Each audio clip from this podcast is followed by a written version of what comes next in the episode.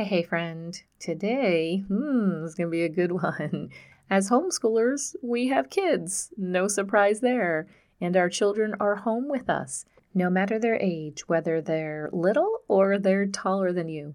But we have to remember that our children are not little adults. They have minds of a child. And even a teenager, they're not an adult. Yes, they're closer to managing their emotions and closer to having an adult brain than a small child. But still, they're not an adult. Even if they tell you, even if they tell you that they are an adult and they want to be treated like an adult. Did you know that the brain is not fully developed until about the age of 25? Their decision making skills, and we know this, you've been around teens sometimes, you're like, okay, their decision making skills are a little off. They don't have the full context, they're lacking some wisdom, but they don't have the same brains as as an adult. They're not children are not little adults and teens are not little adults either. And so we have to remember that when we are discipling and we are pouring into children. We're not discipling and pouring into adults. Yes, we should be pouring into our spouse, but that's a different topic. So today I want to talk to you about seven ways to help your young child. So we're going to focus on the young child, how to help them manage their emotions and reduce the amount of meltdowns. Okay, let's tackle this big topic right now. Welcome to the Little by Little Homeschool Podcast, where you can get out of survival mode, feel confident in your homeschool decisions, and gain peace in your heart and home. I know that when we plant our feet firmly in this season of life and embrace our homeschooling, motherhood, and homemaking, we will thrive. I truly believe that we can do this from a place of peace and joy, all while growing a ton of contentment. And while we're at it, Mama, let's deepen those relationships with our children and love these years we get to pour into them. If you're ready to create beauty, seek simplicity, and live intentionally, homeschool mama, then close up that lesson book, let the kids go play, and let's have an authentic conversation. Can you picture the scene? You've got a great day planned, but things go south pretty quick. And you're thinking to yourself, why can't this be simple? We were going to go on a field trip, or today was going to be the day that we were going to do so well with our homeschool. We are going to get the list done that I wanted to. We were going to touch on all of the topics and the subjects we were, that I wanted to get to. It was going to be so good. Why are these kids throwing temper tantrums? Why are they melting down? Yes, we need to balance the fact that they are children, and so they're going to have emotional outbursts. There's not going to be no emotional outbursts and no meltdowns. That's not really possible. Uh, kids with different personalities, there might not be as many. So we have to balance the fact that there is they have emotions and they usually have big emotions too, right? But we need to ask ourselves, as a parent, am I contributing to the amount of meltdowns that is happening in my home? Right about now, I wish I had some epic stories about public meltdowns with my children, but it was a rarity. And it's not because we homeschooled and we never went out anywhere. We just stayed shut in at our house and we didn't socialize. No, it wasn't because of that. It, it did happen on occasion at home, but it wasn't often because of these seven ways that I just learned and started kind of practicing and testing on my kids and it seemed to work. So I wanted to share these with you here today. But I kind of wish I had like an epic story and then to say, like, oh, and then it stopped. But my daughter wasn't an emotional outburst kind of child to have meltdowns or anything. So kind of started with her and then, you know, then it went on to some other kids that were a little more prone. But let me tell you this fun piece of advice here. I don't know if it's fun, but it was super practical that my mom told me when mine were little and they would throw uh, temper tantrum, have a meltdown. You can picture it, right? They're laying on the ground, they're crying, maybe their hands and their feet are flailing in the air. And she said she used to with us. I don't know. This isn't, I think it's an okay thing still to do. I don't know. I'm a child. I was born in the 70s, so this was probably like 70s, 80s. She would do this. But if we would throw a temper tantrum, have a meltdown, she would get up from that room and go to another room. This was how she tested if there was really something wrong if the child would get up from that room, follow her, and then throw themselves down on the floor in the next room, she's like, nope, they're just having a meltdown. they're throwing a temper tantrum. There's nothing that is physically wrong with them because sometimes she was like, Is there something wrong? Like, oh, you can't understand anything. So that's my mom's advice from the 70s and 80s. Seemed to work for us, and I actually tried it out on my kids too, and I was able to test whether there really was something wrong because sometimes you're not really quite sure. All right, let's jump into these seven ways to help your child manage their emotions and reduce the amount of meltdowns. I want to start off with reading a Bible verse. Now, whether you are somebody that reads the Bible often or not, um, I think that either way, whether this is something that you are a Christian or not, I think that this is some really good advice. And I would encourage you that if you're not reading your Bible to do so. But Ephesians 6 4, the New International Version says, Fathers, do not exasperate your children. Instead, bring them up in the training and instruction of the Lord. Now, the NLT and the ESV, both of them say fathers do not provoke your children to anger by the way you treat them. So it's saying provoke your children, and the NIV says exasperate your children. So let's do a little study here on the word exasperate. The word exasperate means to make very angry or impatient, annoy greatly, to increase the gravity or intensity of. so in this verse, it's not a good thing. The fathers do not exasperate your children. But I want to scroll on down here, and I want to read to you the Amplified Bible. Now, I'm not super familiar with the Amplified Bible, but I really liked how there was a lot of meat to this verse, and I think that um, it'll really apply, and you'll see where I'm going with it here. So, the Amplified Version says, Fathers, do not provoke your children to anger. And then in parentheses, it says here, do not exasperate them to the point of resentment with demands that are trivial or unreasonable or humiliating or abusive, nor by showing favoritism or indifference to any of them, but bring them up tenderly with loving kindness in the discipline and instruction of the Lord. So I think the first thing here, I really like that that way that it has it phrased because it really adds a little, well, a lot of meat there to give us exact direction on the parenting of our children. So in, in this verse in the Amplified Bible, they say not to provoke, don't exasperate them, to the point of resentment with demands that are trivial or unreasonable or humiliating or abusive. So we need to stop first and we need to think like am I exasperating my child? Am I provoking them to anger? And if yes, then that's some heart work that we need to do on our own. And we can easily slip into this. Now, I'm not saying like in the abusive or humiliating way, but maybe we are putting demands on them that is causing them to resent us. Maybe we're demanding just trivial things, things that their child mind does not see as important. Maybe we're being so nitpicky. So I want to encourage you to so write that verse down, Ephesians 6 4, and to read the entire chapter, read the entire book even, but read the entire chapter to get the context and go back and read the verse and pray on it and ask God, like, am I exasperating my children? Is that what is leading to meltdowns. And if it is, that's way number one to reduce the amount of meltdowns is by you not exasperating your children. Tip number two, or in the title it said ways. The second thing here is we'll say that we'll say it that way, is to don't spring things on them.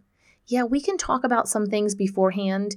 Some surprises are fine, but we can help keep the meltdowns at bay by discussing what you're going to do next. If you give them fair warning, so if you are constantly coming up with things last minute, they have no idea at all what the day what is going to hold. That could lead to some meltdowns. And this also depends upon their personality. Maybe some kids are just a wing it. They're fine. You're like, hey, get in the car. Like, all right, let's go. They'll jump in the car. They don't care at all about what's going on. Let's get out of the car. Let's do this. Let's do that. And they're always up for a party. Those kids are probably not going to have meltdowns if things are suddenly sprung on them. But you might have a child that needs time to think and to process, to talk to them. So, really analyze each of your children and figure out who's always up for a party. you probably already know. Right now, just a, uh, one of your, at least one of your child, children popped into your head, and you're like, "Yep," because I have one too that is always up for a party. We don't need to discuss things. His child has always been like that, which makes life fun, makes it a little bit easy. But if you have a child that needs to know about things beforehand, take the time to talk to them, and this will help them be able to process things. They know what's coming. You might need to say, hey, in a couple days, we're going to do this. Hey, in two days, we're going to do this. Hey, tomorrow, we're going to do this in the morning. Hey, remember this is going on. Maybe it's a dentist appointment. Maybe it's a vacation. Maybe it's a play date. Maybe it's running errands. Whatever it is, just talking to them about it and letting them know that this is coming up because you might be like, oh, I told them last week we are going to do this. Remember, they have a child's mind. They're probably not going to remember, unless maybe it's something like, we're going to an amusement park, or we're going to the circus, or we're going to do something really fun. They tend to remember those things and forget about the dentist appointments, right? All right, the third tip here is to let them know the information about something new to them. If you're going to do a new experience, whatever it is you're going to do, let them know what to expect. It could be something like you've moved and you're going to a new church. Let them know what you know about this church and about where they're going and let them know what to expect. Maybe you're going to join a co op. Let them know what to expect. Maybe they are going to be taking an art class at the library. Talk to them so they know ahead of time the scenario of what's going to occur at that time. It'll greatly reduce the amount of meltdowns because you will have discussed what is going to be happening here. Because as adults, many of us enjoy going, all right, not enjoy, we enjoy knowing what the possibilities are when we are going into a new situation because that can be pretty stressful. But if you have had someone talk you through and say, look, this is the different possibilities of what can happen, say it's a dentist, new dentist or something, or just the dentist every six months. I'm going to go in with you and I'll hold your hand. I'll be there. This is how it's going to go and everything's going to be fine. And then they can kind of know what to expect and they have that set in their mind.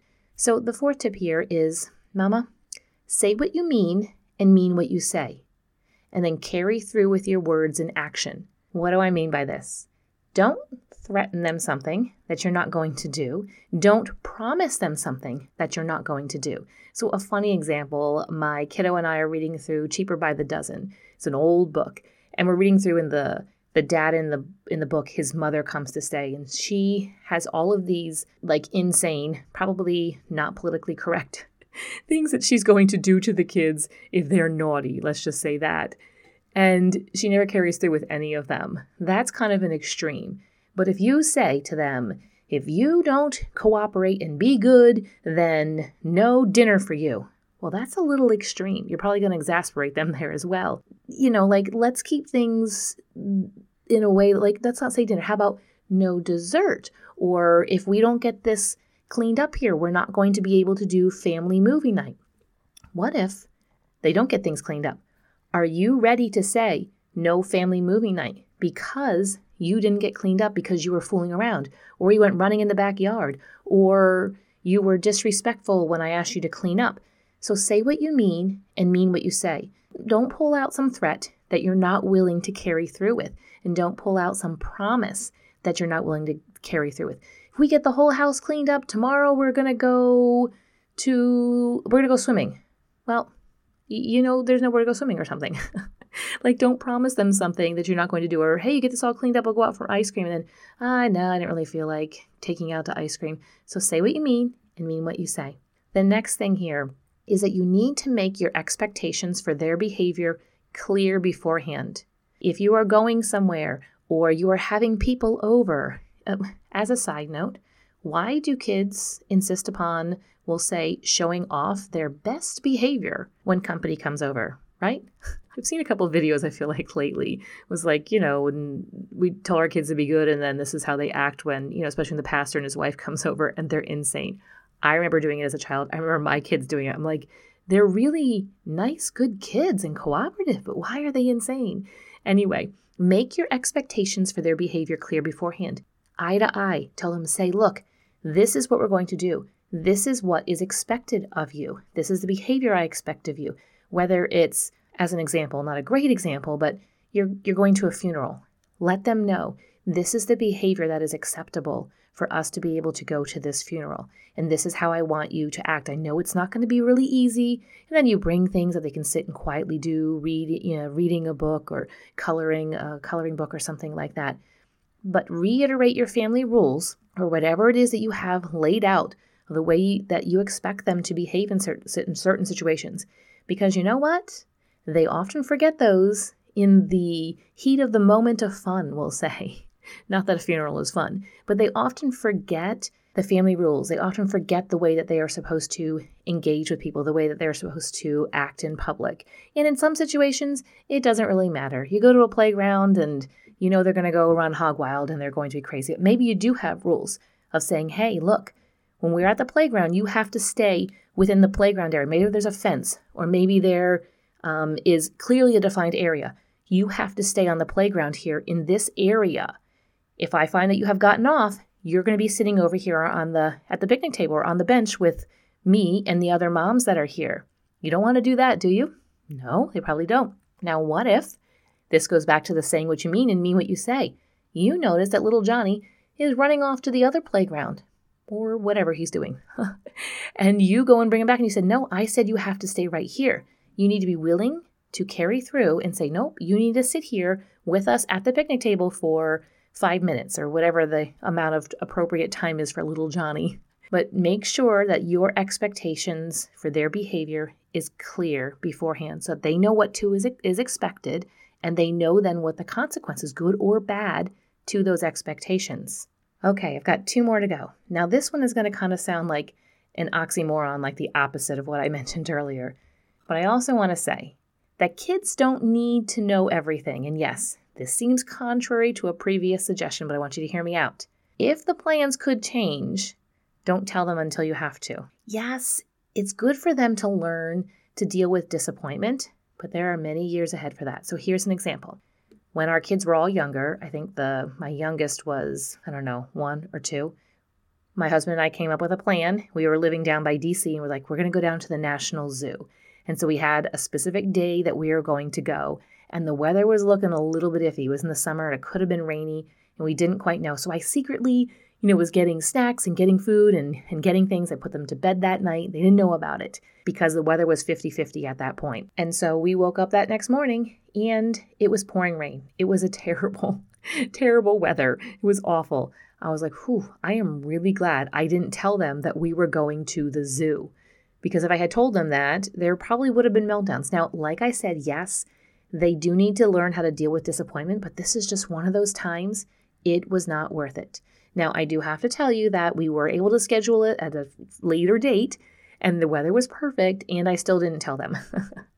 got them up in the morning and I said, Hey, we're going to the zoo. And they were ecstatic and excited, had no idea that we had been planning this for months. So it's kind of a little bit fun behind the scenes. How long can you plan something until they until they need to know? So sometimes my kids are on a need to know basis and they don't need to know much. And this applies even now as they're a little bit older because sometimes it was just, I'm like, it's easier just to not tell them. So little things like trying to plan a family vacation and James and I are kind of talking about dates and stuff and don't really want to get them excited about this if we can't make the dates work. Oh, instead of saying like, "Hey guys, we were going to go on this, you know, amazing tropical vacation and all expense paid and all of this kind of stuff." And then, "Oh, no, we're not going to do that." I would rather have them on a need to know basis and say, "Hey, so we have these dates. My kids I have two kids that are older and we'd like to go on this vacation." This is where you want to go. Here are some possible dates. You know, what do you guys think? Can you make these work? And that kind of stuff. So, yeah, so at times we were like on a need to know basis and they don't need to know much. All right, the last tip I want to give you here, last way to help reduce the amount of meltdowns in your kiddo is when you come home from an outing, give them time to breathe. Give them time to decompress. Maybe it's a nap, for them, maybe for you too. or maybe it's just quiet room time for them just to play, to read a book, just to have a little bit of space. We all need to decompress, especially after an outing. Now, this would be something during the day. Now, if it's in the evening when you get home from something, then yes. Like, how can we help them decompress? Let's take a bath or a shower. Let's do some reading. Let's have a little snack and let's just kind of wind down. Don't just jump right into something else that's high action and then be shocked when there's crying or a meltdown. At that point, we haven't necessarily exasperated them, but we've kind of probably pushed them to the edge. So you're coming home from an outing, give them time to breathe. Mama, you need to give yourself some time to breathe too. Don't just jump. Now, we do have days where it's like boom, boom, boom, and there's this, and there's this, and there's this. Well, then your time to decompress, a little bit at the end of the day. And then the next day, have that as a you can do an entire day that's like a decompression day. If maybe there's a day you have a co-op and then there's after school activities and then there's maybe something at church and you're like ah thursdays are always crazy busy for us. Okay well wednesday get you guys some rest and do what you got to do at home so that you are fresh for thursday and friday. Use that day to decompress. But don't be surprised if you jump into something action you come home and then you throw them straight into cleaning up or packing for this or packing for that there's probably going to be some tears and it might come from you too. But that's not what we're aiming for. We're aiming no meltdowns from moms and dads, okay? If you're having a meltdown, then we got to dig a little bit deeper. All right, friend. I hope that this has encouraged you and that my mom's advice from the 70s or 80s has helped you out. This has been something that has just, I mean, her advice, but just these seven tips, these seven ways really helped me maintain my sanity, we'll say, when I had three kids that we're all young, uh, the same age, and just a lot of busy, busyness and could have been a lot more drama, but I'm I'm not interested in drama. So, friend, if you'd like to hear a little bit more from me, did you know that I have a newsletter that goes out once a week? If you're not on the list, go ahead and click the link in the show notes I'll let you know when there are fresh podcast episodes out and just some a little bit behind the scenes and just some other helpful tips and tricks and things about homeschooling. And if this episode has encouraged you, I would love to know that. You can reply back to my email that I send you once a week and just let me know directly. I would appreciate hearing from you. But until then, have a fantastic rest of your day, friend. If this podcast has encouraged you, the number one way you can thank me is to leave a written review on Apple Podcasts. I love to hear how this show has impacted you, so if you could hop over and do that, I'd be so grateful. While you're at it, take a screenshot of this episode and share it with your friends to encourage them. You can also find me over on Instagram at Little by Little Homeschool. Until next time, have a beautiful day, Mama.